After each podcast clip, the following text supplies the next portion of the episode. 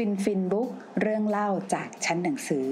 ตัวหนังสือในวันนี้เกิดจากการยำรวมกันจากหนังสือ 9 เล่ม โดยคุณชัชชาติสิทธิพันธุ์ ในหัวข้อ Future of the People ในงานสัมมนาหนึ่งนะคะ หนังสือทั้ง 9 เล่มได้แก่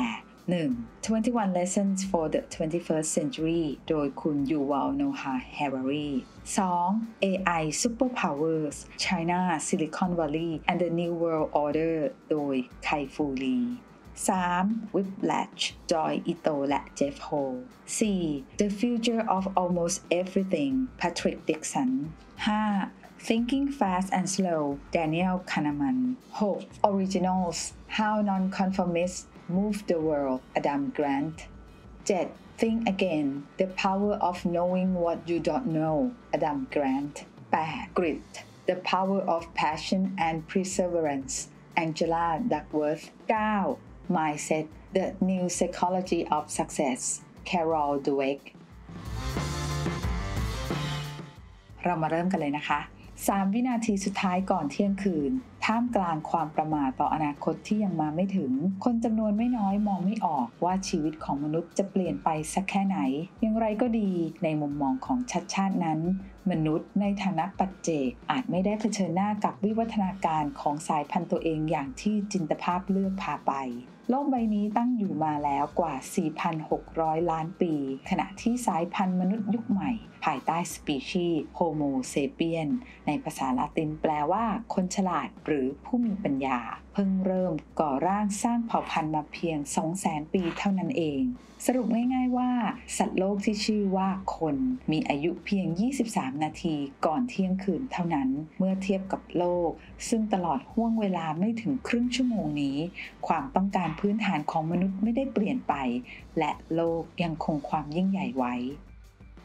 ทฤษฎีความต้องการของมัสโล โดยอับราฮัม มัสโล ที่เริ่มเผยแพร่ตั้งแต่ปีพุทธศักราช 2486 หรือเกือบ 80 ปีที่แล้วยังสอดคล้องกับสภาวะปัจจุบันของผู้คนลำดับขั้นที่เริ่มจากความต้องการทางกายภาพ ไปสู่ความมั่นคงปลอดภัย ก่อนขยับไปที่ความรักและการเป็นเจ้าของ และปีนต่อไปสู่การเคารพนับถือ และความสมบูรณ์ของชีวิตไม่ได้หายไปไหนทว่าสิ่งสำคัญที่มีแทรกแซงเอาจนชีวิตผู้คนสับสนโอลหมานนั่นก็คือ 3 วินาทีสุดท้ายก่อนเที่ยงคืน หรือวิวัฒนาการของเทคโนโลยีในช่วงไม่กี่ร้อยปีที่ผ่านมา หากย้อนกลับไปมองการปฏิวัติอุตสาหกรรมครั้งแรกของโลกช่วงศตวรรษที่ 18 และ 19 เรื่อยมาจนถึงการปฏิวัติอุตสาหกรรมครั้งที่ 4 ด้วยการหันมาใช้เทคโนโลยี คุณชัดชาติชี้ว่าในช่วง 100 ปีแรกของการมีโทรศัพท์ทุกอย่างไม่ได้แตกต่างจากเดิมมากมายนะแต่แล้วอยู่ดีๆ ทุกอย่างก็เปลี่ยนแปลงอย่างก้าวกระโดดจนโทรศัพท์ที่เคยเป็นตัวกลาง เชื่อมต่อผู้คนที่อยู่ห่างกันกลายเป็นทุกสิ่งทุกอย่างที่โลกนี้จะรองรับไหวกฎของมัวส์คือคำอธิบายเบื้องหลังวิวัฒนาการที่รวดเร็วราวกับเวทมนต์โดยอดีต CEO และผู้ร่วมก่อตั้งบริษัท Intel อย่างกอร์ดอนมัวเคยตั้งข้อสังเกตเอาไว้ในปี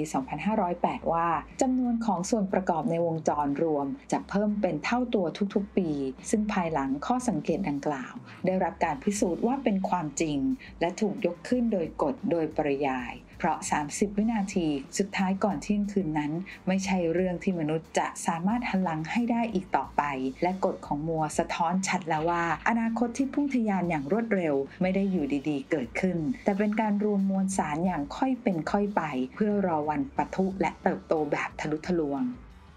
สิ่งนี้จึงเป็นเรื่องสำคัญที่คุณชัดชาติย้ำว่า ผู้คนต้องมองให้เห็น มองให้เห็นอนาคตที่กำลังเกิดขึ้นภายใต้จมูกของพวกเราในปัจจุบัน เมื่อกลับมาสู่จุดเริ่มต้นว่า อนาคตของผู้คนจะเป็นอย่างไร จึงต้องตอบคำถาม โดยตั้งธงว่า อนาคตของผู้คนท่ามกลางเทคโนโลยีจะเป็นอย่างไร คุณชัดชาติสรุปคำตอบของตัวเองไว้ว่า เพื่อการอยู่รอดในภายภาคหน้า แรงงานจำเป็นต้องมีทักษะ 2 อย่างด้วยกัน ได้แก่ 1. ทักษะเฉพาะทางเทคนิคและ 2. ทักษะความเป็นมนุษย์ เขาขยายความว่าในภาวะปัจจุบันที่เทคโนโลยีผลักดันให้ปัญญาประดิษฐ์มีความรู้มากเสียจนมนุษย์พ่ายแพ้ไปแล้ว เช่นกรณีที่ AlphaGo ของ Google เอาชนะ e s e d o n มนุษย์ผู้เป็นแชมป์เกมนี้ได้อย่างง่ายดาย เมื่อว่ากันด้วยเรื่องของเทคนิค เทคโนโลยีอยู่ในจุดที่คนก้าวไม่ทันแล้ว อย่างไรก็ดี ณ วันที่ e s e d o n ถูกโค่นบัลลังก์ด้วยหุ่นยนต์และร้องไห้ออกมา นั่นคือจุดที่ตอกย้ำมนุษย์ด้วยกันอย่างชัดเจนว่า ต่อให้ AlphaGo เก่งกาจเพียงใดมันก็ไม่มีความรู้สึก ไม่ยินดีที่ชนะ หรือยินดีหรือเสียใจที่พ่ายแพ้อารมณ์ คือสิ่งที่หุ่นยนต์ไม่มี เมื่อมองเห็นข้อด้อยและข้อดีของตัวเองแล้ว มนุษย์จึงเพียงต้องหาสมดุลระหว่างทั้งสองอย่าง คือเลือกใช้เทคโนโลยีที่มีประสิทธิภาพ และขัดเกลาความเป็นมนุษย์ของตนเอง ลำดับถัดไป 10 หลักการแห่งอนาคต คุณชัดชาติย่อยหนังสือที่เขาอ่านประเด็นหลักการสำคัญที่จะเกิดขึ้นในอนาคต โดยเริ่มจากประการแรกว่า ต่อไปคนตัวเล็กต่างหากที่จะเป็นผู้ชนะ คนตัวเล็กต่างหากที่จะล้มยักษ์ องค์กรที่มีระบบระเบียบแบบแผนมากเกินไปอย่างไม่จำเป็น ไม่เอื้อให้เกิดการเปลี่ยนแปลงและปรับตัว ขณะที่โลกเปลี่ยนไปกันแทบทุกวินาที ประการที่ 2สรรพสิ่งจะเป็นในรูปแบบของการ pull หรือดึงมากกว่า push หรือการผลักตัวอย่างที่เห็นชัดเจนคือข้อแตกต่างระหว่าง streaming platform และโรงภาพยนตร์บริษัทอย่าง Netflix เอากลยุทธ์การดึงความสนใจของผู้บริโภคเข้ามาเล่นเปิดแพลตฟอร์มที่เอื้อให้ผู้บริโภค จะดูเมื่อไหร่ก็ได้ จะดูสิ่งใดก็ได้ ขณะที่โรงภาพยนตร์เลือกจะ push ว่า ฉันมีหนังเรื่องนี้นะ ฉายเวลาเท่านี้ถึงเท่านี้ มหาวิทยาลัยเป็นอีกตัวอย่างหนึ่งที่ดีของการพุชเนื้อหาให้นักศึกษา คือจัดวางไว้ให้หมดแล้วว่ามีข้อมูลใดบ้างที่ผู้มาเรียนควรรู้ ขณะที่อนาคตของการเรียนรู้ต้องเป็นแบบพูคือให้ผู้เรียนเลือกได้เองว่าต้องการรู้สิ่งใดแล้วจึงดึงข้อมูลมา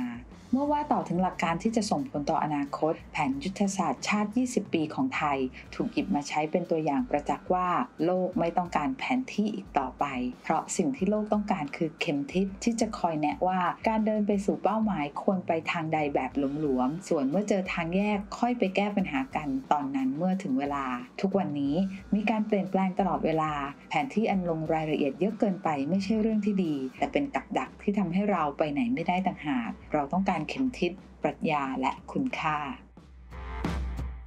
แน่นอนว่าอนาคตเรียกร้องให้ผู้คนยอมรับความเสี่ยงมากกว่าที่เป็นอยู่ ประการหนึ่งที่เป็นเรื่องเข้าใจได้ เพราะต้นทุนความเสี่ยงเหล่านี้น้อยลงมากเมื่อเทียบกับในอดีต เพราะการไม่ยอมเสี่ยงนั่นอาจจะเป็นเรื่องที่เสี่ยงมากกว่าด้วยซ้ำในช่วงหลังๆ ของหลัก 10 ข้อที่กำหนดทิศทางโลกประกอบไปด้วย การแหกกฎมากกว่าทำตามกฎเพื่อสร้างสิ่งใหม่ การฝึกฝนมากกว่าทฤษฎี ความหลากหลายของผู้คนมากกว่าความสามารถเฉพาะตัว ศักยภาพในการล้มแล้วลุกให้เร็วมากกว่าความเข้มแข็งที่จะไม่ยอมล้มเลย ระบบที่ดีมากกว่าตัวสินค้าหรือบริการที่ขายท้ายที่สุดในโลกที่เปลี่ยนแปลงตลอดเวลา คุณชัดชาติย้ำว่า ผู้คนต้องมีศักยภาพในการเรียนรู้ learning แบบตลอดชีวิต เพราะการศึกษาที่ถูกปลูกฝังแบบนั่งเรียนและมีคนอื่นมาสอน ไม่เพียงพออีกต่อไปแล้ว อย่าเริ่มจากการเปลี่ยนโลกเอาแค่ตัวเองก็พอ เมื่อรู้ว่าเงื่อนไขของอนาคตจะเป็นเช่นไรจากมิติมนุษย์และเทคโนโลยี รวมไปถึงพื้นฐานคร่าวๆ กับสิ่งที่น่าจะเป็นหรือกำลังเป็นอยู่ใต้จมูกของทุกคน สิ่งสำคัญที่สุดคือ แล้วมนุษย์จะทำอย่างไรเพื่อให้รู้เท่าทันตัวเอง ตามปกตินั้นสมองมนุษย์มี 2 ระบบที่ใช้เพื่อการตัดสินใจกระทำการใด ๆ คือ ระบบที่คิดเร็ว ซึ่งมีความเสี่ยงผิดพลาดสูง และระบบที่คิดช้า แต่ก็มีความขี้เกียจทำงานสูง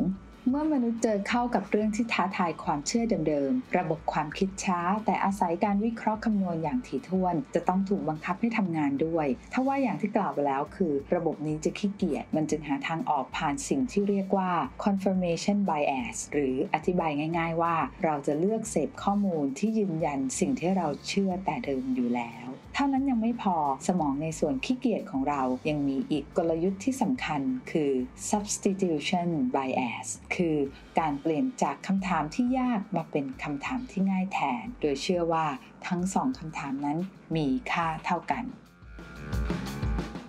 สมองมนุษย์ซึ่งกินพลังงานกว่า